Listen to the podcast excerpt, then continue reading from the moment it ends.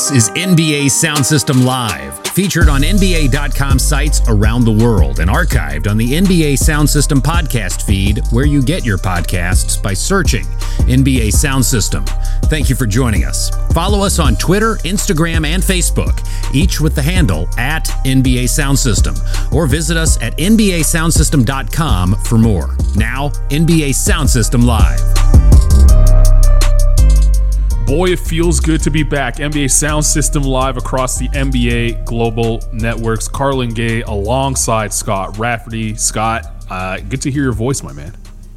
It's good to hear yours as well. Although I'm not gonna lie, Colin, little, you, have got me stressed out about today's show because of what we're gonna talk about. Um, you know me, I struggle to make a decision. I always sit on the fence, and today you're gonna you make me make some hard decisions. So other than that, I'm great, but I'm nervous about this this one. You know, you know what? And we're of course alluding to our all NBA teams, which we'll get into here in a second. But I actually, uh, it wasn't as hard as I thought it would be. So uh, we'll, we'll, we'll break down what okay. that looked like for me in uh, in my decision making a little later on in the program. Uh, we'll also discuss the Los Angeles Lakers and their impending playoff run, uh, postseason run, which will have to go through the play-in tournament. That uh, it seems like everyone that is in that position absolutely hates, but once they're out of it, don't doesn't think it's a bad idea uh, for the league. We'll give you our thoughts on that. But first, we got to start with the biggest news of the year. Uh, it, it is awesome to see history. Anytime you see it, it is just a great thing. And last night, watching the Wizards uh, take on the Hawks in Atlanta knowing that Russell Westbrook was a couple rebounds away from setting a record that many thought would be unbreakable. I sat up in my seat. I did not switch channel during commercials. Normally, my normal NBA watching routine, Scott, if you if you, and you're probably the same way, I bounce around. I, as soon as there's a break in action, I'm off to the next game on NBA League Pass. That wasn't the case for me last night. I stuck with that Wizards game through most commercial breaks because I wanted to see history. And even when he achieved history, and history is he's now officially uh, the triple double king, the most triple doubles in NBA history, breaking Oscar Robertson's record that lasted for almost 50 years, uh, which is an amazing feat, 47 years to be exact. And he's played a, less than uh, 100 fewer games, exactly 100 fewer games actually, than Oscar Robinson. In doing so, it is an incredible record, 182 triple doubles and uh, or 83 rather was was the the record setter. He tied it on the weekend with 182, got the record setter 183 in unfortunately what came as a loss to the hands of the Atlanta Hawks. I know Russ will talk about that and, and, and the Wizards will talk about that because that does impact the you know the fight that they're in right now for the play-in game. But we don't care about what the Wizards do win or loss record wise. We care about you know the historical context, and we, we do have to put it into context what Russell Westbrook is doing. I know a lot of people kind of over the years, last couple of years, and not just because Russ is doing it, because more players in the NBA have been doing it, have been downplaying the triple double. But I'll be the first to tell you, it is not easy to have a triple double in an NBA game or any basketball game for that matter. And there was a lot of players out or people out there that I would say, uh, you know, kind of pointed the finger at Russ while he was going through his triple double resurgence in the NBA. His his MVP season, the year after that, called him a uh, a, triple double hunter. And even if that's the case, it's still not easy to pull off a triple double. So I want to sit here and give credit where credit is due. Um, Russell Westbrook is a tremendous player. The fact that he's still doing this at the age that he's at, with the amount of work that he's had to do on his body to get back to health, uh, is incredible. And the fact that we have now seen, been alive for, and watched four seasons, potentially four seasons, where he's averaged a triple double when many thought that wouldn't even happen ever in the NBA is incredible. And congratulations to Russell Westbrook. He's now Mr. Triple Double, 183 triple doubles. That is awesome. And he deserves all the flowers that he gets. And that's coming from someone who didn't, didn't you claim you could grab was it five rebounds in an NBA game? You thought you could, no, no, or was no, it just it one or two? It was two. Okay, was okay. Two. Either way, um, no, you're right. I mean, anytime anyone makes history, it's awesome to to see it, witness it live, be around, be able to talk about it.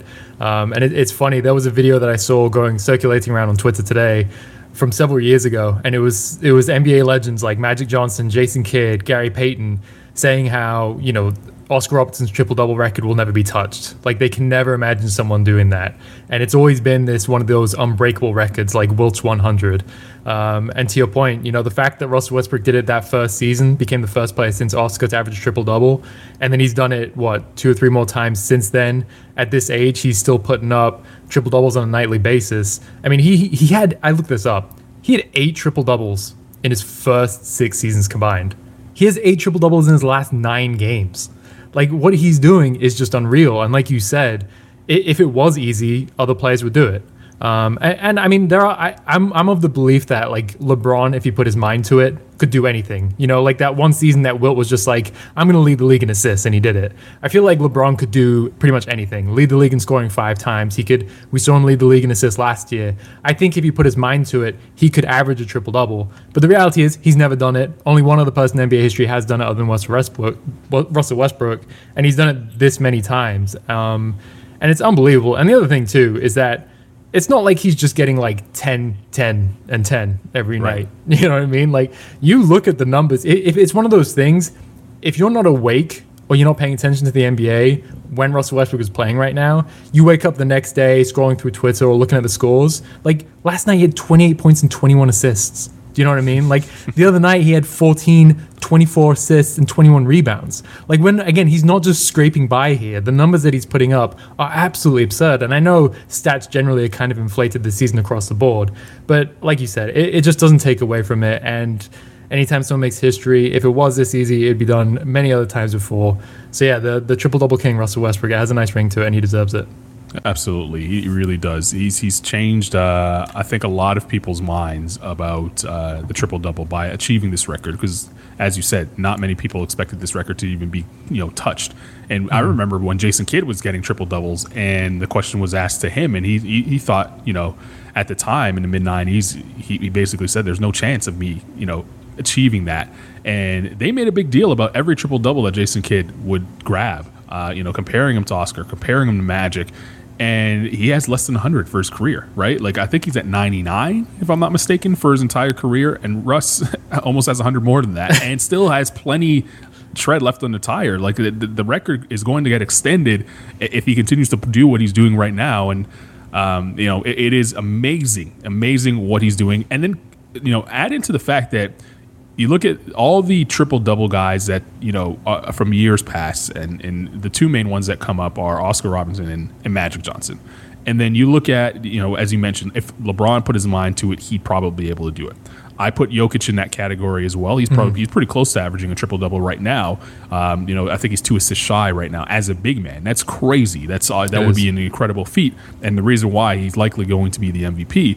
But all those guys I mentioned, those are big players. Russell Westbrook is six three. You know, mm-hmm. he's a six three guard. He, he really shouldn't have any business, uh, you know, plucking the rebounds that he does at the level that he does it at, and you know, competing uh, with other big men to, to go and grab boards. Like, because, you know, Oscar Robinson was a big guard. Um, you know, uh, mm-hmm. Magic Johnson was a power forward playing guard. Same with LeBron James, and, and we know what Jokic is uh, as a as a center. So, you know, all the credit in the world to Russ. Um, you know, I, I want to make mention that you know a guy that came into the league where many people said he's a score first guy. He's been averaging ten assists at least in five of the last six seasons and led the league and leading the league right now in, in the last three of the last four seasons um, in terms of leading the league in assists. And the only reason why he didn't do it last year, he, he played alongside James Harden, which would have been tough for him to really do that mm-hmm. with the amount of you know rock James Harden has, and he still was able to find seven assists in that situation.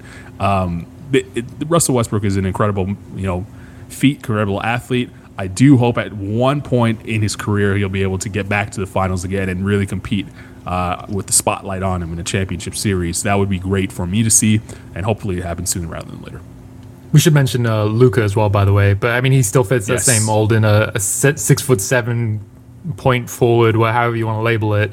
Um, and I know I know Russ in the past, and I, am guilty of it too. Um, i have not been Russell Westbrook's you know biggest supporter throughout his career, but um, you know he gets a lot of kind of uh, people kind of pick on him for stat padding, especially when it comes to rebounds. But he had a huge offensive rebound the other night. His ability to you know grab and go, grab a defensive rebound and push the pace in transition, where he's consistently among the league, league leaders in scoring and things like that. Like those rebounds do have a ton of value. Not maybe not every single one, but it does feel like you know at least once or twice a game he pulls down like a very important rebound, especially now with basically every single game being important for the Wizards and what feels like every single game is close. Mm-hmm. So um, yeah. I, it, it is it is an incredible accomplishment. And like you said too, I mean, he's not he's not necessarily young, at least, you know, as we talk about NBA players. And for a guy who's always been known for his athleticism, for his ability to kind of leap out the building, go from zero to 60 in, you know, two seconds, what it feels like, for him to still be able to do these things and continue to be like, we, we've seen, not to pick on Blake Griffin, but like we've seen the toll that like knee injuries have taken on him athletically.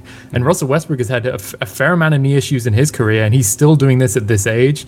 Um, it, it's just, it's incredible all around. And I, I'm kind of glad glad that, and again, I'm guilty of it as well, but I'm kind of glad that we've got away from like the ring conversation with Russell Westbrook, um, and kind of just like he's in a situation now where he's on a Wizards team that's not that great. Like let's be honest, but he's he's doing his thing, leading them to the playoffs alongside Bradley Beal, and it just feels like we can appreciate him more than him being in a situation like Houston last season. Do you know what I mean? Where every single right. little thing he does, right or wrong, gets picked apart. So it, it, it's just it's just been a nice season in that regard for him as well. Yeah, there's plenty uh, of things that you can say about Russell Westbrook to nitpick him, um, and there's plenty of time to do that. I don't think the next 48 hours is the time. Allow him to bask in the glory because he definitely deserves to be praised for what he has done to the NBA Absolutely. record books. And now you cannot talk about the NBA as a story. You cannot tell the NBA story without mentioning the name Russell Westbrook. So it's awesome. Congratulations, Russ. All right, let's talk about the Lakers, another franchise. Speaking of uh, uh, t- things that you cannot talk about the NBA or tell the NBA story that you, you can't mention, uh, the Lakers are the marquee franchise, right? That's them, Boston Celtics, and the New York Knicks, whatever order you want to put them in. Uh, and they are the defending NBA champions. That is a fact. They walked through the bubble um, almost unscathed, really. You know, after a lot of people had worries about them leading into the first round playoff series, they lose game one. It was like panic central. They go and win the next four. And after that, it, there was no doubt in people's minds by the time that they raised the Larry O'Brien trophy that they deserved to be the NBA champions. This season, it's a little different. There's a lot of questions, uh, and most of them surround health and that is outside of the Lakers' control.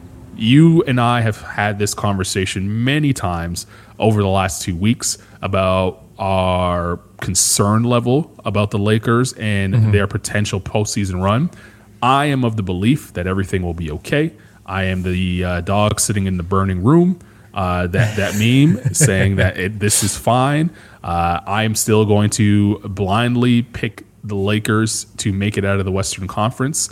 I just cannot see that if LeBron James and Anthony Davis are both standing on the floor, on an NBA floor, uh, that another, and I think this actually has less to do about the, just the Lakers, but and more to do about the teams that are going to have to try and knock them off. I don't believe in another team to be able to knock them off. Like the Clippers are a great team, championship caliber team.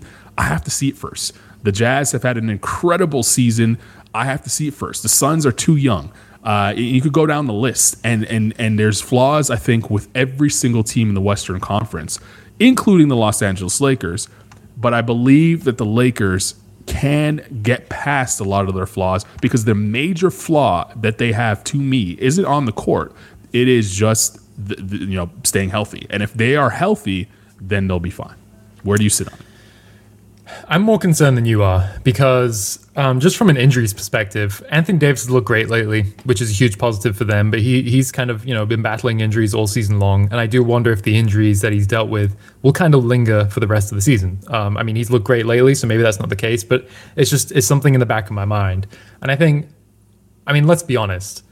The Lakers repeating as champions hinges on LeBron James being the best player in basketball again, right? Do you agree with that? I, uh, I don't know if he has to be the best player. I do think that he has to be a top five player. Okay. Either way, I have no like if LeBron runs through the Western Conference again, I wouldn't be surprised. At this point, everyone should know not to doubt him. However, the fact that he's dealing with this ankle injury and he already tried to come back from it, and then it seemed like he re aggravated it, mm-hmm. being the age that he is, I know he's superhuman. I know there's so many times in the past where he shrugged things like this off bef- uh, before. I just worry, like it, it, it, does concern me a little bit that he's dealing with a high ankle sprain, a pretty bad injury that he will, uh, I'm assuming, feel for the rest of the season, and just how much of a workload is going to be on him as soon as he comes back, basically, because fortunately for them, being the potentially the seventh seed in the Western Conference, they're going to have two bites at the apple and making the playoffs, right? right? So even if they play the Warriors, Steph goes nuts, drops 60, it's not the end of the world. They will have to beat one of the Grizzlies and Spurs and still have an opportunity to make the playoffs. So it's not like, you know, win or go home necessarily off the bat, but it's not going to be easy for them. Um, and again, I this this is I hate doing this because I, putting myself in the same sentence as LeBron is just ridiculous. But I, like I've had a I sprain I had a high ankle sprain in my final year in college playing basketball, and I right. felt that injury for six months. And I did not have around the clock treatment. I did not have all this, whatever. But it's just like it is not a, a fun injury. Like let's be honest about it. And I will push back as well a little bit on the the thing of not having any on court concerns with the Lakers because yes, LeBron and AD together, they've proven it. We know they're the best duo in, duo in the NBA when they are healthy. But I still think there's a huge question mark at center for them. I was more optimistic than most. It seemed like at the time of them getting Andre Drummond, that has not worked out. I still kind of I don't know how to evaluate that because I think you can only evaluate Andre Drummond when he's playing next to LeBron because that's going to force him to do more of the things that play to his strengths rather than right. right. now he's probably getting more of the ball than he than he should be and all that. So I just don't know how to evaluate that, but they're kind of running out of time to figure out that chemistry between them. And then, you know, let's say they do play the Denver Nuggets in the first round. Like, is he going to be prepared to go up against Nikola Jokic? Because if he's not, then like, is Marc Gasol prepared to play 20 minutes a game, which he hasn't done in a long time, being in and out of the lineup? What about Montrezl Harrell? We saw how that worked out last year when he tried to to play against Jokic. And obviously, they still have the AD at center card that they can play. But I, I just look again, like it wouldn't surprise me if this team wins it all again because I, am not going to count LeBron and AD, but I, I, do have there is some doubt in the back of my mind just based on the way that these last couple weeks have played out and the injuries that they're dealing with. Um, I, and I think they've been lucky to your point that you know, Kawhi and PG have dealt with some injuries this season.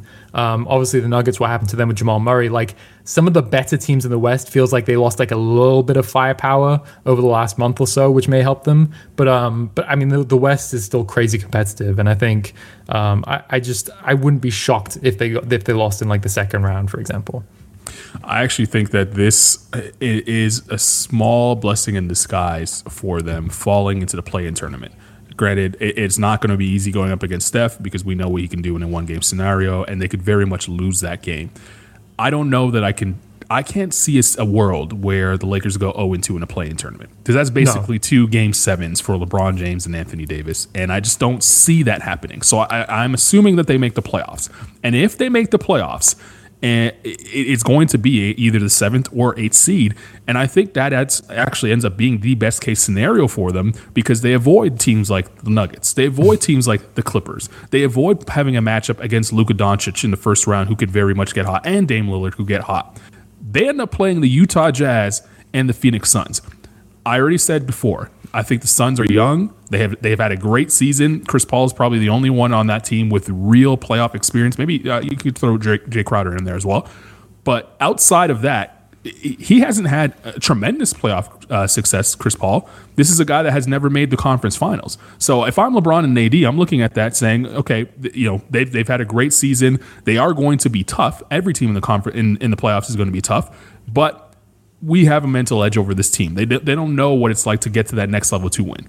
And the same thing goes for the Utah Jazz. The, the, all the pressure is going to be on the Utah Jazz in a scenario where they play the Lakers, and which is is weird to say because it's a mm-hmm. one eight. It's going to end up being a potentially a one eight matchup, and everybody will be expecting the Utah Jazz to prove that the last six months of basketball meant something, especially after giving up a three one lead in the first round a year ago the Lakers might end up, and, and, and it, will it'll be a wash. I don't think the Lakers will be an underdog because they're Lakers, but it'll be a wash. And for the Lakers to enter a playoff series against the number one seed in the conference and it be a wash is, is a plus for them because the pressure is going to be totally off.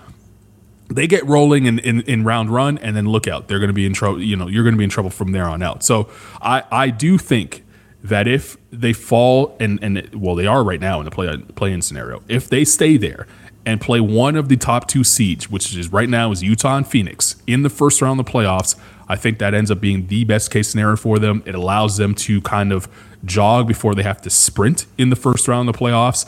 It, it might take them a little bit longer to knock those teams out, and that could, you know, the, the window for injury, uh, risk of injury kind of opens up a little bit bigger. But at least they know that they have a kind of quote unquote championship mentality or advantage over these two teams. They get past those two teams and then they get rolling. And I think that would be scary for the rest of the Western Conference.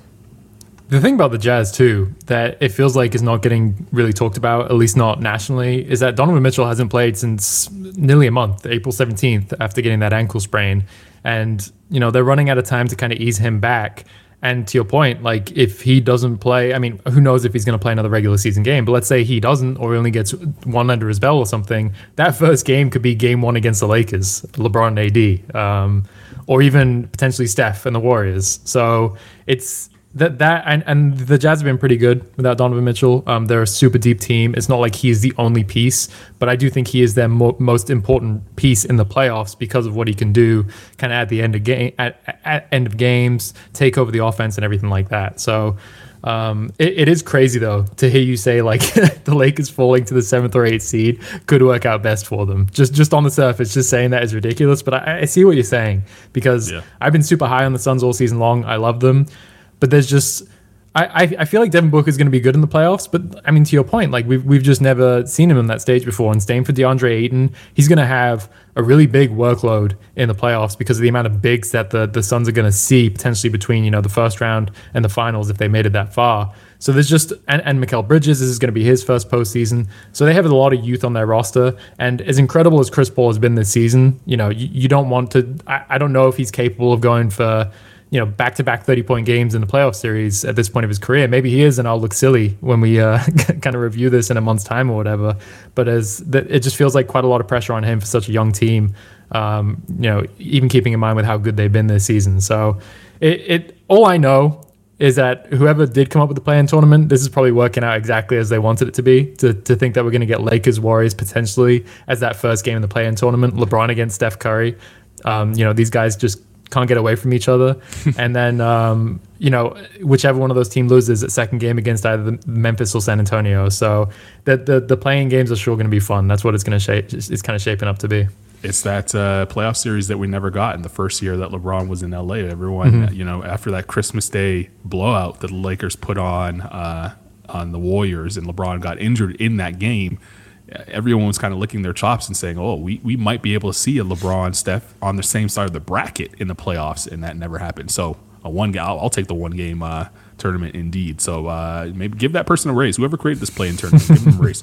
Uh, all right, let's move to the uh, All NBA. Let's earn your money, Scott. And, oh no, and, and, move to All NBA because this is tough. It's a tough year. There's a lot of great players uh, in our league. Our league is healthy. Anytime I look at these All NBA teams, All Defense, or even All Rookie.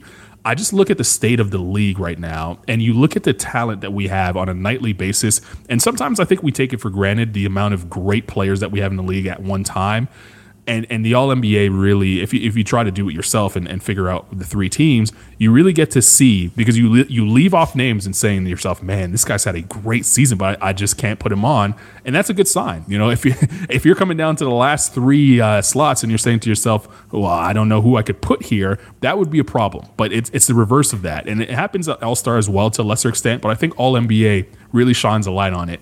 Uh, to how good the league has been and how, how, how many great players we have on a nightly basis bouncing the ball and putting in the hoop. So, uh, where, where, do you want to start? I, I think I think we'll, we'll, we can make this quick with the centers. There is no debate with the centers, and I hope you didn't cheat and put Embiid as a forward because I know that he's an option as a forward, and so is Jokic. I hope that didn't happen. Um, but the center's position is very easy. It's Jokic, Embiid, Gobert. You decide what team, one, two, or three, you want to put them on. Me personally, I went Jokic first, Embiid second, and Gobert third. I'm with you. I will say though, the fact that Embiid is eligible for forward did kind of, but it, it is nonsense. But it, it, did, it's really hard to figure out what to do here because I think there's an argument to be made that that Embiid has been the second best player in the league this season. I mean, he, he's probably going to finish second on the MVP ballot, and the fact that he's eligible for first team, I feel like that's just you know a lot of people are going to do that. But but one thing that uh, I think the Ringer's Kevin O'Connor made a really good point about is that if you do put Joel Embiid at first team forward, it, it makes the third team center complicated because then you're basically going to give that spot to a Karl-Anthony Towns, a Bam Adebayo, and that's nothing against them. But I do feel like there are more forwards who deserve to make the All NBA team than those guys do. Mm-hmm. Um, so it kind of has like a, a ripple effect in that regard. So for me, also because I mean, Joel Embiid does not play forward. So for me, if we are going to have these positions, I do feel like you kind of do have to adhere to those. Even if he is eligible, he is a center. So for me, yes, I had the same. I had Jokic first team, Joel Embiid second team, and then Rudy Gobert third team. Yeah, I, I agree with uh, Embiid has had a season that is worthy of the first team. But guess what? That's too bad. You know, you should have been better than Jokic all year long, and we would have put you on the first team as a center, as you should be. Um, and, and Jokic is not only going to be the first team center, he's likely going to be the MVP. Two of the awards that Embiid was campaigning for um, this season, and a month after that, you know, it, his body failed him, and he wasn't able to, you know, keep up with uh, with the pace of the season. And you got to give Jokic the credit where that is due. And then also, I didn't, I had a real struggle finding that fourth center. I, I mm-hmm. tossed in Bam. Bam would have been my fourth. Um, it had I had to go into that well, and it just didn't feel right putting him on uh, on an All NBA this season. So I left him off. That's a little spoiler alert for uh, for my third team eventually. Mm-hmm. And Clint Capela, we should mention him as well. I I, I wouldn't have had him on an All NBA team, but he's been fantastic this season. Yes. And I feel like if there was an opening at third team, he's probably one of the people that I would have given given consideration to. Agreed. All right, let's go to the guards. Um, I'm going to list off the guards here who I considered to be an All NBA guard, who have all having terrific seasons: Steph Curry, Luka Doncic, CP3, Dame, Jimmy Butler, James Harden, Kyrie Irving, uh, Jaylen Brown, Bradley Beal, Devin Booker, Donovan Mitchell. Do you think I missed anyone? Uh, I really just tried to list all the guards I think are worthy of being in the discussion for one of the three teams. Did you mention Bradley Beal?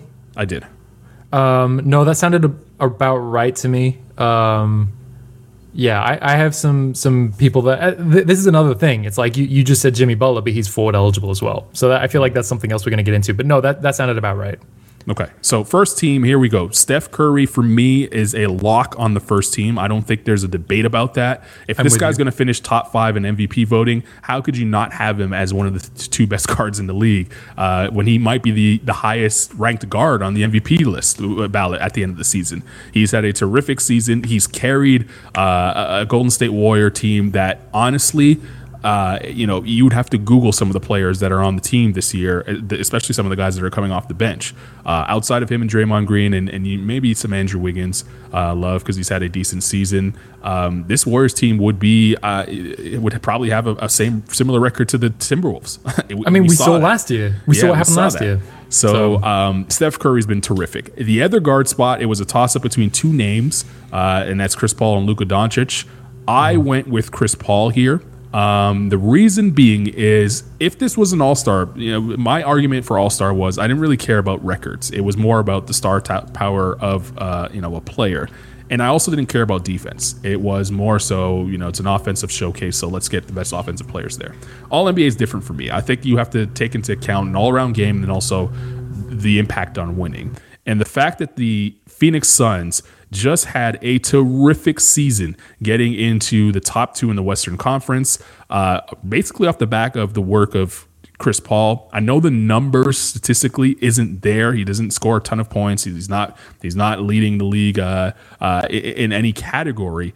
But what he brings to the table on both ends of the floor, I could not ignore. And I'm sorry, this year Luka has to go to team two. I have CP3 and Steph in my backcourt for team one. I'm with you with Steph. There's no debate there. Uh, I think he's arguably arguably been the best guard in the league this season. He's the last what he's been doing over the last like six weeks. I think might be just the greatest shooting stretch we've ever seen from anyone in NBA history, and it's just so much fun to watch him every night. You know what I mean? Like I, I wrote an article not long ago about the the connection that he has with Draymond Green and how it's it's stronger than ever.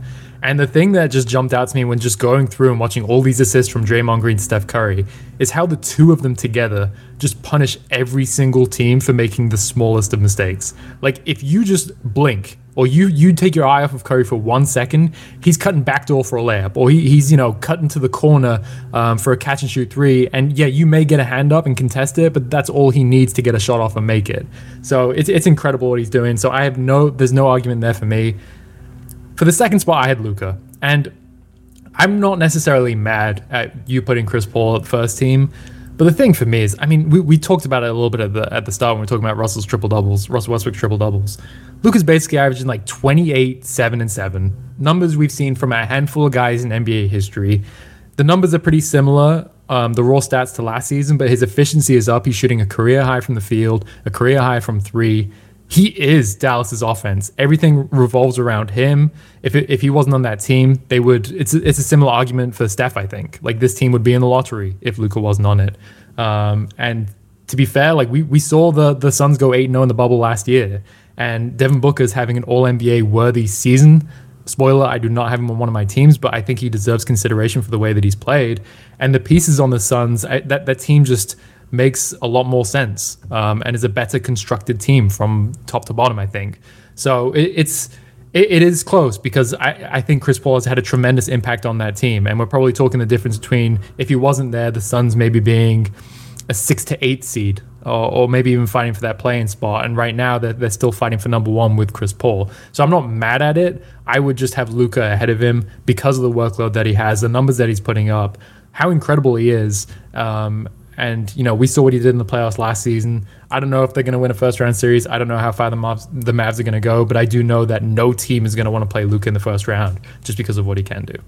Yeah, I, am not mad at the Luka. I'm not mad at the Luka pick there. He would have been my pick had Chris Paul not had the season that he had, and had Phoenix changed the way that they did. And I, I do find it funny that people bring up the, the I'm not just picking on you. I'm not, I'm, but I do find it funny that people bring up the eight and zero oh for Phoenix in the bubble, but they went eight and zero and still finished five games under 500. Like it wasn't like they were a good team. They were a bad team. They finished tenth in the Western Conference. Okay, after wait, wait, stringing together eight wins desperately at the end of the season. They're five games under 500. Are now up to the second seed in the Western Conference and, and, potentially could finish with one of the two best records in the entire NBA. It's a complete it, it's it's a complete difference.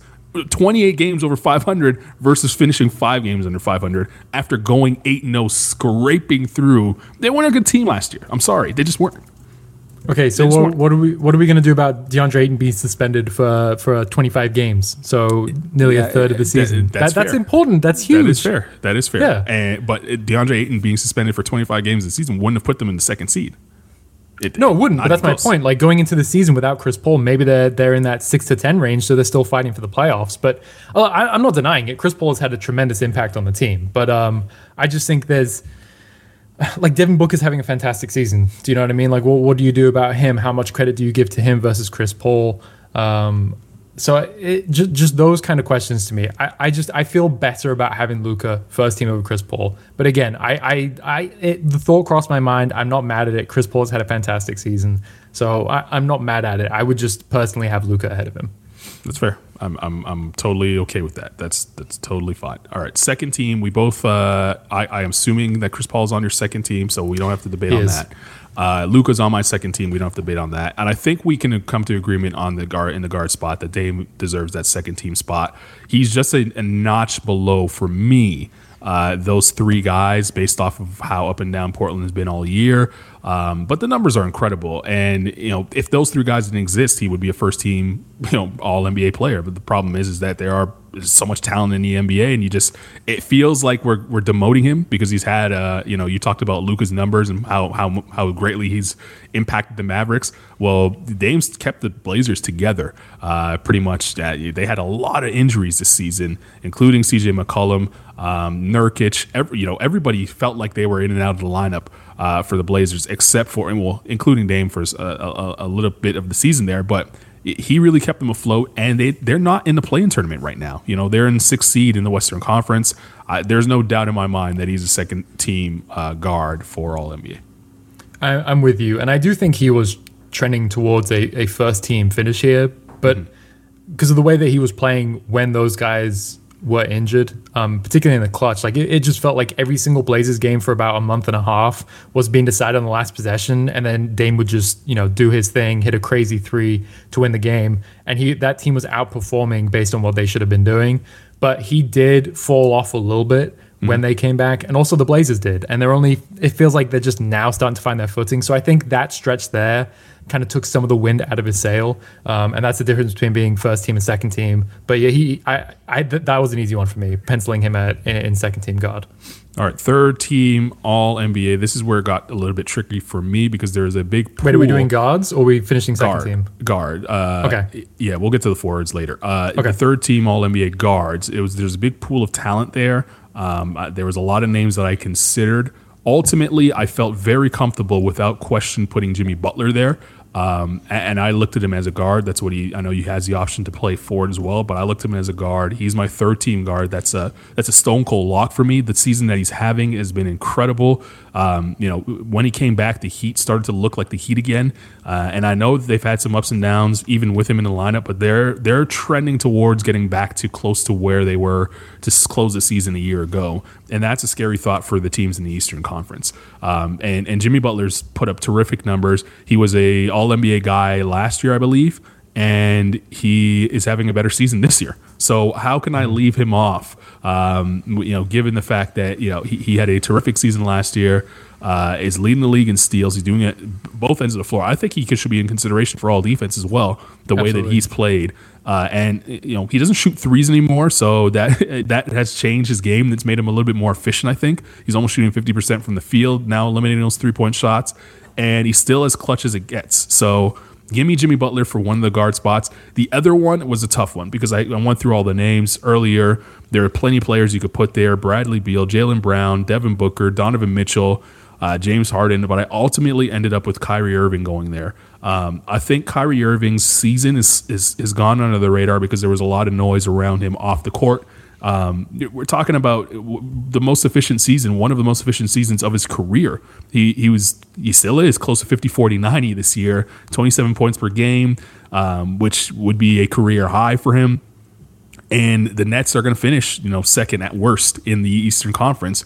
I, I, just think Ky- Kyrie Irving, even with the missed time, and when you but when you compare him to the rest of the field that I had to work with, he, he's played enough games, in my opinion, to be in the conversation, and he he deserves that sixth and final spot on my uh, on my All NBA list as a guard.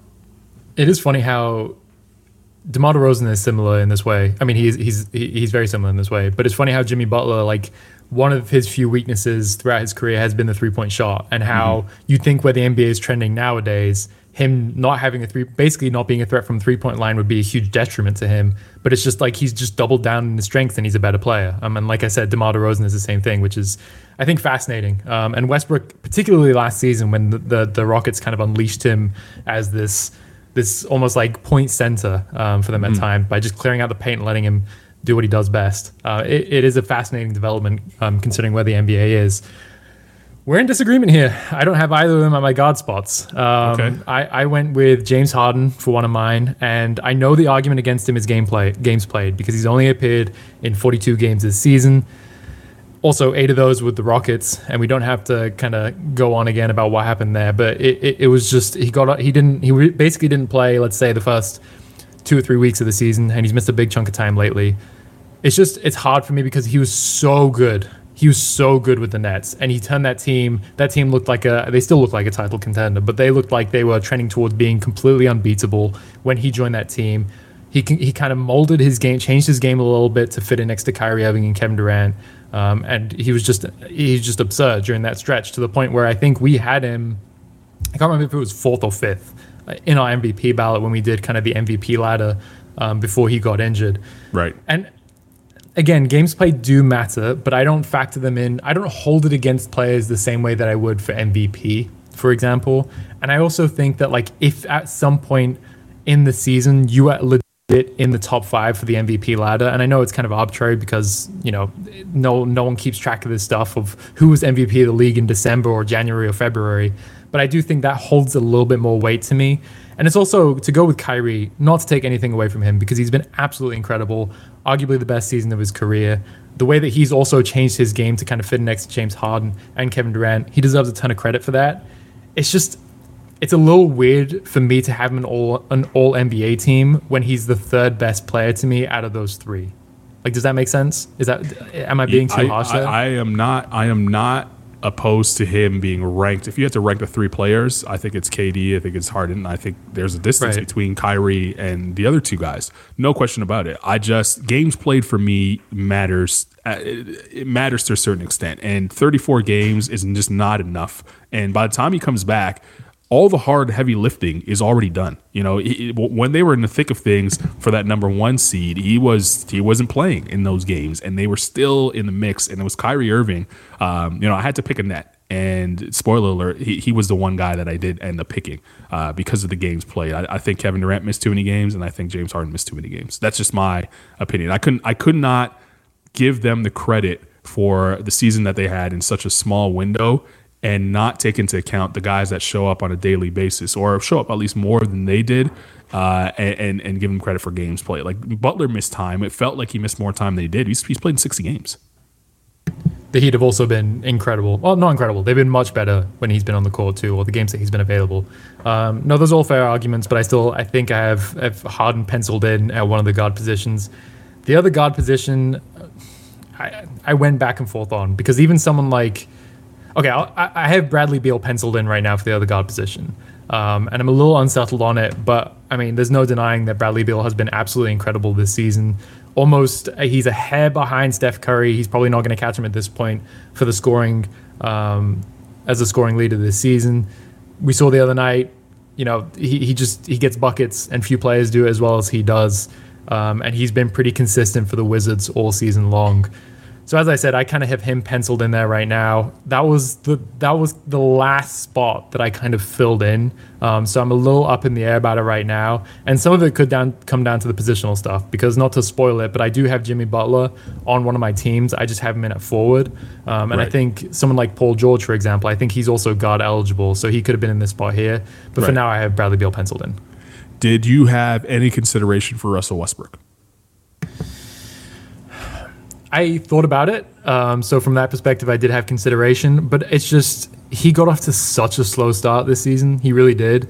That um, as good as he's as incredible as he's been lately, I, I just don't think that I I could reward him over some of the other guys who are eligible at this spot. So if it wasn't Russ, who was who was Bradley Beal fighting for for that final spot? Was it was it Devin Booker or, or Donovan Mitchell or Jaylen Brown even? Yeah, I mean Kyrie as well. I gave Kyrie some consideration. Paul George for one of the guard spots. Devin Booker, um, Trae Young, even Donovan Mitchell, like you said. I think him missing the amount of time that he did, especially lately, kind of kind of hurt him in that regard. Um, also, Ben Simmons. I, I feel like we do have to give him at least some consideration here, just because of Why? how impactful he's been. He's. I mean, he's he's been.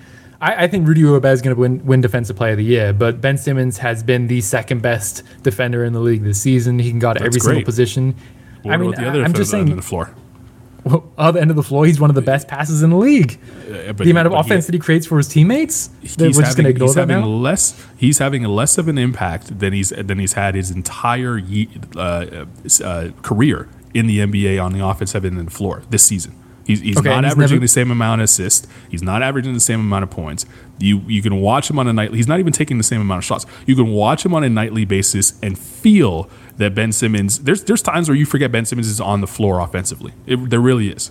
And, and I don't think that he should be in consideration. That's great. He's he's a he's an all world defender, possibly one of the five best defenders in the NBA. Now, let me remove the possibly. He is one of the five best defenders, pound for pound, He is. in the NBA. But so what? What is this? Tony Allen deserve to be on the All NBA too because he was a great defender, or Bruce Bowen? Get out of here. Ben Simmons, ha- you have to be able to do it on both ends of the floor. And this year, he's been subpar offensively by his standards, not by mine, by his standards. Look, I, I hear you. He's still averaging 14, 7 assists, and 7 rebounds per game. Career Um, lows, all career okay, lows. So you have Chris Paul on your first team, and he's averaging 16 points a game. And his team, I'm not, I'm not comparing them from that perspective, by the way. Obviously, Chris Paul is a far superior offensive player than Ben Simmons. I'm is. not gonna I'm not gonna debate that. But to act like Ben Simmons does absolutely nothing offensively is ludicrous. I'm saying by his standards, at this point in his career, there should be no reason why he's averaging those career lows. Chris Paul is not only is he leading the league in in, in, in, in free throw percentage, he's one of the clutchest players in the league right now. When the game's on the line, Chris Paul rises to the occasion, and, and we can we can go and, and look through some highlights from the entire year where Ben Simmons has one tip dunk against San Antonio in an overtime game, and that is the one play that you remember from the last five minutes of an NBA game with Ben Simmons this season. I'm sorry, that's not good enough. That's just not I, good enough. I'm just saying, defense matters. He's been the second best defensive player in the league this season. Um, I, I, think it's fair to say if you wanted one person at the end of a game to, to kind of go defensively just to have on the court, I would probably choose him ahead, again, ahead of Rudy Gobert just because of what he can do defensively. He's basically sure. matchup proof. Um, I just think that stuff matters. And yeah, I've been underwhelmed by him offensively. He had that that scoring outburst against the Jazz, which seemed more personal than anything else. Um, and it's it's nights like sense. that. It's nice like that when you watch him and you're just like, I wish you could channel that aggression. Every night might be asking too much, but way more than he does. I just still think the defense matters so much, and if you're gonna, you know, because it matters so much, you have to give credit. I'm not saying I, I gave him legitimate consideration for a third team spot. There's probably three guys at least that I had ahead of him, um, but I did at least think about him when I was putting together this list. Anytime you start a sentence with "I wish I could see more of this," from a player that you're considering for All NBA, you can put a pen through him and his name and say, get him off the list. There shouldn't be the, the league. I, I started to say by how great the league is, talent rich the league is. If we are asking ourselves, I wish we can see more of this from a player, they shouldn't be in the conversation for all. I, I wish That's I could see Simmons. I wish I would see Steph Curry take 23s a night. How about that? And he's nah, on our first team guard position. It, it, but the, the, thing is, if he was to take 23s, he's going to make 10 of them. That'd be that'd be exactly. And I wish he t- I wish he took 20. I wish he did it every single night because he probably would. Yeah, that'd be great for the league and, and everybody involved. All right, let's go to the fours quickly.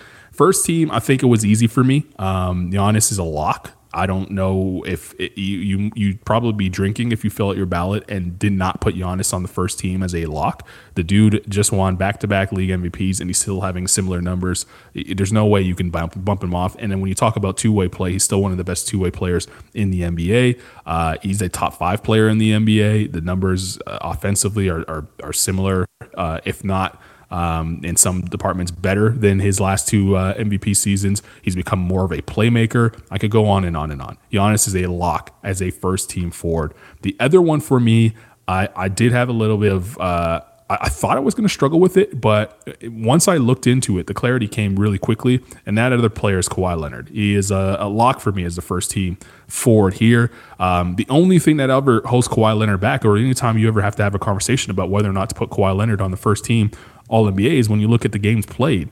And if if we're looking at it, he's, he's played 50 games. He's going to be, you know, it's a 60, 72 game season. That's right on par with the years before where he, uh, you know, missed 20 some odd games um, and was in the conversation for being first team All NBA. But it's not just that, it's the, it's the efficiency that he's gone to this year and also his playmaking. I remember you, Scott, when he arrived in Toronto uh, you writing an article about how good he's become as a playmaker. And that season, it was a career high for him in terms of assists per game, uh, or, or, or, close to a career high for him in terms of assists per game at 3.3 for the season. The dude's up to five assists daily uh, on, on, a regular basis, and it, that is a career high this season for him. Um, his efficiency, he's shooting over 50% from the field. Uh, he's knocking down the triple. He's working on a uh, you know a 50 40, uh, we'll call it 89 season. He, he was working on a 90 season, um, but started to clank some free throws here as of late. It has been awesome to see Kawhi Leonard on the floor, both ends of the floor, and when he does play, and he, he's playing at such a high level. And I think he kind of goes under the radar because he's so good and we're so used to it until we get to the playoffs and then we're reminded this dude looks like Michael Jordan sometimes. Yeah, and the impressive thing about his playmaking too is that his his turnover rates basically stayed the same. Like there's, it's not like he's doubling his assists nearly, and then his turnovers also increasing. Um, it's basically remained the same, and he's still not. I, I wouldn't say he's like a nat- natural passer, but it's just it, it's a matter of like you can't double team him as aggressively as you used to be able to because now he will make that that skip pass to the other side of the court, um, mm-hmm. things like that, and it, it, really does round him out as an offensive player. And I'm really excited to see what he does in the playoffs because I remember I mean, last year that first round series against the, the Mavs, it kind of looked like he was gearing up to do the same thing that he did with Toronto, and it looked mm-hmm. like he was the best player in basketball again. And then obviously that second round series against the Nuggets happened. So I'm excited to see kind of what he has in store for the playoffs this year.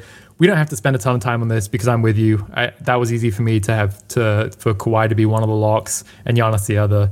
Giannis, it, it, does feel like he's been kind of slept on. He's just had another incredible season. He's basically just putting up the same numbers that he did in right. his back-to-back MVP seasons, which is outrageous, and still one of the most impactful defenders in the league. I don't think he's going to be a finalist for Defensive Player of the Year this season, um, but I, I think he probably will make. He'll definitely make an All Defensive second team, um, and I think he'll probably make a first team as well. Cool. We'll move to second. For yep. me, forwards LeBron James uh, and Paul George. Um, LeBron's LeBron. We know we know what he does. We know what he brings to the table. Yes, he's missed a couple games here and there, uh, but I'm not going to hold it against him. He was in the MVP discussion before he got hurt. And on the PG 13 side, I mean, dude, like we just talked about Kawhi Leonard kind of flying under the radar for the season he's having. I think people just the, the, the, average basketball fan just has still has that picture of Paul George hitting the side of the backboard in Game Seven against the Denver Nuggets, which really hasn't been the case for him this season. It, this is the most efficient he's been uh, all year. He was previously working on a 50 40 90 season, but he's still shooting 41% from three point range for the second year in a row. Uh, he's shooting over you know 47% from the field. He's getting it done. His again when you talk about playmaking, his assists are up. He's up over five, and I think it has that credit has to do with you know go to Tyronn Lue for putting both Paul George and Kawhi into situations where they can be better facilitators, but also the credit has to go to Paul George uh, for the work that he's put in, um, and he's really been good. I think, and then defensively, he's back to where I think he was prior to arriving in uh, in LA. The last season, I think he took a slip slightly defensively. This season, he's back to where he was once upon a time, and uh, he's he's he's the guy. He's a two way stud. So he's my second uh, forward here on on the uh, second team. Yeah, this is where this is where it gets tricky because I have LeBron James in one of the forward spots. Um, but we we did a little little debate on NBA.com about ten days ago on whether or not Julius Randle should make All NBA this season, and this is what I got down to. I was like, Kawhi and Giannis and LeBron in my eyes are basically locks at the forward positions. And then that leaves three forward spots up for grabs between guys like Julius Randle, Jayson Tatum, Jimmy Butler, Zion Williamson, um, Kevin Durant as well, which who I'm sure we'll talk about in a bit. This is one of those that I feel like I'm not going to feel good about until the season's actually done and we can kind of look back on everything, even though that's only a few days away. But right now, after going through this, and I will say, by the way, we don't have a ballot. And if we did have a ballot, I would spend even more time in this than I than I did going into this today. But right now, my gut kind of says Julius Randle for that other forward spot. Um, I mean, he's surprised absolutely everyone this season. The numbers that he's putting up on a nightly basis, the efficiency that he's doing it with, and how he's kind of led the Knicks, a team that everyone expected to, to kind of be in the lottery this season, not mm-hmm. just make the playoffs, but potentially be that fourth seed in the Eastern Conference and host a first round series. Um, and defensively, too, the Knicks have been one of the best teams in the league this season, um, and he's been a big part of that. So I, I really do. I really do think we're kind of splitting hairs at this point. Like you could talk me into Jimmy Butler being in the spot, you could talk me into Jayson Tatum being in the spot. I would hit listen to the argument for Zion being in this spot as well because of how good he's Not been me. offensively. But I just think all around um, the way that he's played on both ends of the court this season, how he's been New York's primary option both as a scorer but also as a playmaker. Um, Julius Randle just having him on the second team here felt right to me. All right, not mad at it because I have him on my third team. When we get to okay. the third team uh, forwards, Julius Randle is a lock to me uh, for all the things that you said. Uh, and this is we're talking about a team that's in the top four in the Eastern Conference, and he is largely the reason why. Um, so I, I, went with Julius Randle on my third team, and I don't think there's much debate about it. I think he deserves an All NBA spot, all things considering. And I think when we look back on it, we'll feel good about it um, you know, not only just in the end of the season, but 10 years from now, saying that he deserved it because th- th- this season that he's having has been incredible. Is it sustainable? We'll find out. But this year, we're, we're ranking him this year, and this year he absolutely deserves it. Second spot on the third team, I tossed it up. I really did. Uh, I ended up going with Jayson Tatum. Um, okay. I think that Jayson Tatum last year he makes All NBA, and he comes back this year and has a better season. Defensively, he has slipped a little bit. Uh, last year he was like really a, a, great defender, on ball defender, off ball defender. He was terrific. Like he took a step. It, when when he made that turn right before the All Star break into the superstar that we know he is now, it wasn't just on the offensive end; it was defensively as well. And I don't think a lot of people paid attention to that. Like I had, I had really thought to myself, man, he, he's he's approaching you know Jaylen Brown territory, Marcus Smart territory as being well, uh, one of their best defenders on the team. This year, he's taken a slip on that side of the ball. I will say that, but his offense is is better. Uh, you, you know, he's he's asked to do more. Usage rate is up. He, he's been more efficient. He's averaging more points uh, naturally with the usage rate going up. And with all the chaos going on in Boston, I think he's been the one consistent player uh, that they can count on to give you buckets. And then also, he's shown up in the clutch. That's the one thing that Jayson Tatum has has done in the last couple of seasons is when there's a big shot to be taken, he's the one that's taking it, and you, you you feel good. I think if you're a Celtic fan with Jayson Tatum having the ball in his hands down the stretch of a basketball game. I did consider Zion. I did consider Khris Middleton. I even considered Kevin Durant. But Kevin Durant's played 31 games, and as great as he's been, he's been terrific in those 31 games. That's just not enough for me to put him on uh, third team All NBA when you know there's guys out there busting their butt on back to back nights and everything else. Um, so I, I did held, hold the lack of gameplay against Kevin Durant. He would have been my third team All NBA forward had he played at least 50 games because I think the numbers and everything else would have been there. But I, I went with Jayson Tatum, and I did not have Zion because I, I, do consider winning to be a factor. As great as the numbers are, they they feel empty if your team isn't winning. And every every time I watch a Pelican game, and you tell me if I'm wrong about this, you hear no matter what the broadcast is, or someone brings up the Pelicans, you hear the phrase, I don't know why this team isn't winning with the talent that they have.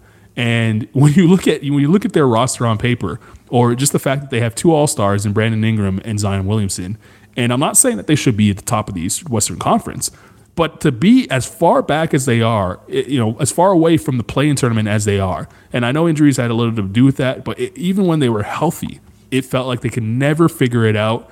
I'm sorry, I just couldn't have Zion. He'll make a plenty of All NBA teams, but this year's not the one. Hey, don't count the, the Pelicans haven't been eliminated yet, so don't, don't count them out. Um, I mean, they're, still... eliminated. Zion's not even playing games. He's not even playing games. They're eliminated. Look, look I'll way, tell Hornets, you. Hornets. This is a tangent. The Hornets uh, should be embarrassed losing their game that game the other night to the Pelicans. They should they should be embarrassed of themselves. No Zion, no Steve Adams, no Brandon Ingram, and they and they had to lead I think double digits and lost that game. They should they they deserve to play in the play-in tournament every step of the way. That's a, a win you just can't give away. So that's how I feel about the Pelicans and where Zion is right now. I mean, the reason the Pelicans aren't better is because their roster doesn't make any sense. Don't, don't you think that's fair? Eh, but they have good players. They shouldn't be as bad as sure, they are. but they don't fit together. But they have, shouldn't be as bad as they are. That's all I'm saying. If okay. you, there's 10 teams that make the playoffs. The, the, fact that this is the second year in a row we have this play-in tournament made for quote unquote Zion, and he's missing it for two years in a row. I, I come on now. How much, we, we can't give him a pass every time. All right, we don't have NBA. we don't have to to go on about this because I don't have Zion on my team. I he was he might have been my toughest cut to be honest, just because offensively he is so incredible. And by the way, when we're going back to talking about positions and how Joel Embiid is somehow forward eligible, I believe Zion is only forward eligible, um, and yet he also kind of plays point guard for them. Um, Giannis is another one. I think Giannis is only eligible at forward and center, but like he does everything for the Bucks. Right. And I think really he's someone who could be guard eligible as well if you really want to push the boundaries for this stuff. Um, which is why I, I think we're we trending towards. I think we're just trending towards there being no positions in the future. I but um, anyway, that's that's a conversation for a different day. Zion, absolutely incredible season. I'm a huge fan of his. He is probably the most dominant paint scorer that we've seen since Shaq. Um, the guy wants to get left every single time down the court, and yet nobody can stop him. No matter if you have a center on him, a guard on him, a forward on him, he's just going to bulldoze his way to the basket. He's too quick. He's too strong. Um, he is, you know, a superstar. Uh, but it, it's just for me, what this came down to is I, I try for all NBA. I do value like you. I value winning, and I also lean towards guys who make a two way impact. So, like you said, Jayson Tatum even if you do think he slipped off a little bit defensively this season, he's still a very good defender. Um, not even you talking about kind of the jump that he made during All Star or before All Star last year. I thought he made a leap in the bubble in the playoffs as well, particularly as a playmaker. Like some of the reads that he was making as the primary ball handler for that Celtics team, kind of manipulating um, double teams, the backline of the defense. He's doing that a lot more this season. And his assists have increased from three to 4.4, which isn't like a massive jump, but I do think he has made a leap as a playmaker. And like you said, scoring numbers are still there. He is that primary option. I do feel like those types of players are the hardest to evaluate for NBA because whether they've been the most disappointing or one of the most disappointing teams this season, um, the Celtics have just fell way below expectations, and it's hard to know how much to kind of attribute that to like how much to hold that against Tatum. And and for me personally, I don't. They're still in the playoffs. They're still in the playoff mix. How far they go, I don't know. The, the injury to Jaylen Brown is a huge blow to them in that regard. But it's it's hard to know kind of players in that range, and Jimmy Butler too. Um, to be fair, because the Heat are only a few games ahead of them. But um, Jayson Tatum's just had a terrific season, two ways, um, taking kind of another little leap. And then the other forward position, I already kind of hinted at it. I have Jimmy Butler there like you saying, he's probably had the most underrated season. It, it really, it's one of those things. Like I, I didn't, I watch a lot of the Heat, and it wasn't until like two weeks ago or something that I actually just looked up his stats for something, and and it, it really did blow my mind. Like he's very clearly having the best season of his career, and it really feels like no one is talking about it. Um, like you alluded to earlier, I think he's going to be on an all defensive team. He is that good on that end of the floor. He drives everything on both ends, really, for the Heat. Um, so for me, I had him at one of the forward spots here, and I like you having Paul George on your second team. Like that's where I kind of feel like I might put him into that second guard spot instead of Bradley Beal, um, just because it it does feel weird to not have him on this list. But I also don't know if how I feel about having two Clippers because Kawhi is very clearly the best player on that team. We had him on our first team. But that that's that's one of those players as well that I didn't really know what to do with. But I just think the way that Julius Randle has impacted that Knicks team and how they've surpassed expectations, the two way play of Jimmy Butler and Jayson Tatum, and how they're basically both having the best seasons of their career. They're both all stars. They're both made all NBA teams in the past. It, it, I, I gave them the edge over Paul George for that forward spot. But but like I said, maybe I'd slide him into that guard spot just to, to kind of keep him on here. So yeah, is there anyone else that you considered? I did consider Khris, like I said, Khris Middleton, Zion, mm-hmm. and, and KD for that last spot. Um, I don't think there's an argument to made to be made about Julius Randle. I, I felt iffy about Tatum, um, but then after you know sitting back and being like, all right, this is the field that he has to compete against, and then looking his numbers up and, and saying to myself, he's having a better season than he had a year ago and was an All NBA you know performer a year ago. How can I leave yeah. him off? Like it'd be it'd be crazy to leave him off. So uh, I, who'd you consider if if if you were to remove uh, or move uh, PG to the guard? Who's who's getting that sixth spot? Is it Zion? Yeah, I yeah, I think so. I think so. I mean, I I really the K, KD is just so hot. He, he just hasn't played enough games. But I mean, I already said it with it's. I'm kind of contradicting myself here because I said you know James Harden was in the MVP conversation at one point, and anytime someone is like that, I feel like you, they they they should make one of these All NBA teams. And Kevin Durant at the start of the season was in our MVP ladder. I mean, we were talking about him as an MVP candidate, and like I said with Dame, like he was trending that way before these kind of injuries hit and everything like that. But I, if you play less than half the season or, or 31 games or whatever he's appeared in, that that just doesn't feel like enough. Um, and I really think James Harden's appeared in is it ten more games or something like that. But that mm-hmm. difference I feel like is, is enough. Um, and I also think there wasn't quite as much competition for that third team spot um, as there is in the forward spot. So KD doesn't really have an argument, but I think he does deserve a shout out because he's been unreal this season. And it's crazy to think that he's coming back from an Achilles injury, which we all thought would just kind of be it's like the injury to end all careers. And he's yeah. basically back, like shrugged it off like it never even happened. Um, and suddenly that's no longer a concern. So I yeah, I do think it was probably Zion. Um, it, it, really did hurt to leave him off. He's just been unreal all season long.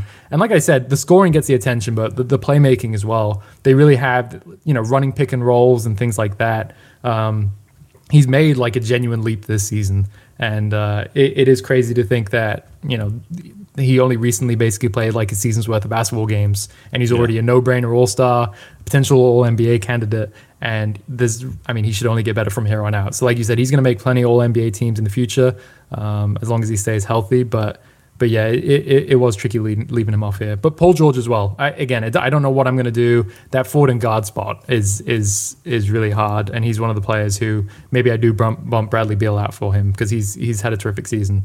Well, here's the news here for you, Scott. You can't change your mind. You're now locked into the to the 15 names you just gave here on Wax. Uh, that's who you have. That is uh, now living forever in podcast land and also live show land here on the NBA Global Networks on NBA Sound System.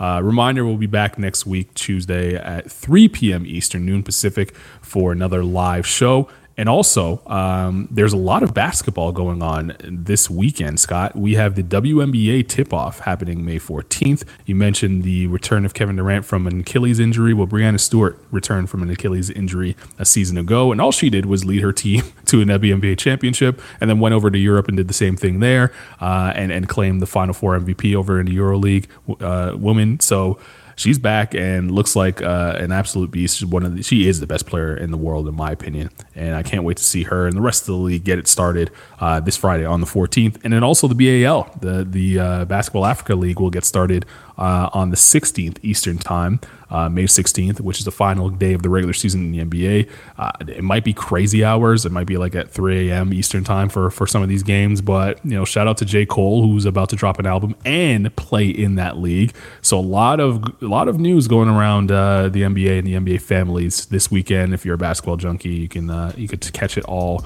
uh, and we'll, we'll be sure to recap some of that next week when we get back here on NBA Sound System. Maybe we'll do all um, uh, all defensive teams next week and, and increase your uh, stress level about that one. Yeah, Colin, what do you here? Do you not want me to sleep? Like, what, what, are you trying to do to me? Anxiety's rip, high. Rip my hair out. You know, you're like a Laker fan right now. They're kind of anxious over there in LA, so you could you could relate. Um, for Scott Rafferty, I am Carlin Gay. If you missed any part of the live show, you can catch it on the podcast feed, NBA Sound System, wherever you get your podcasts. Have a great week.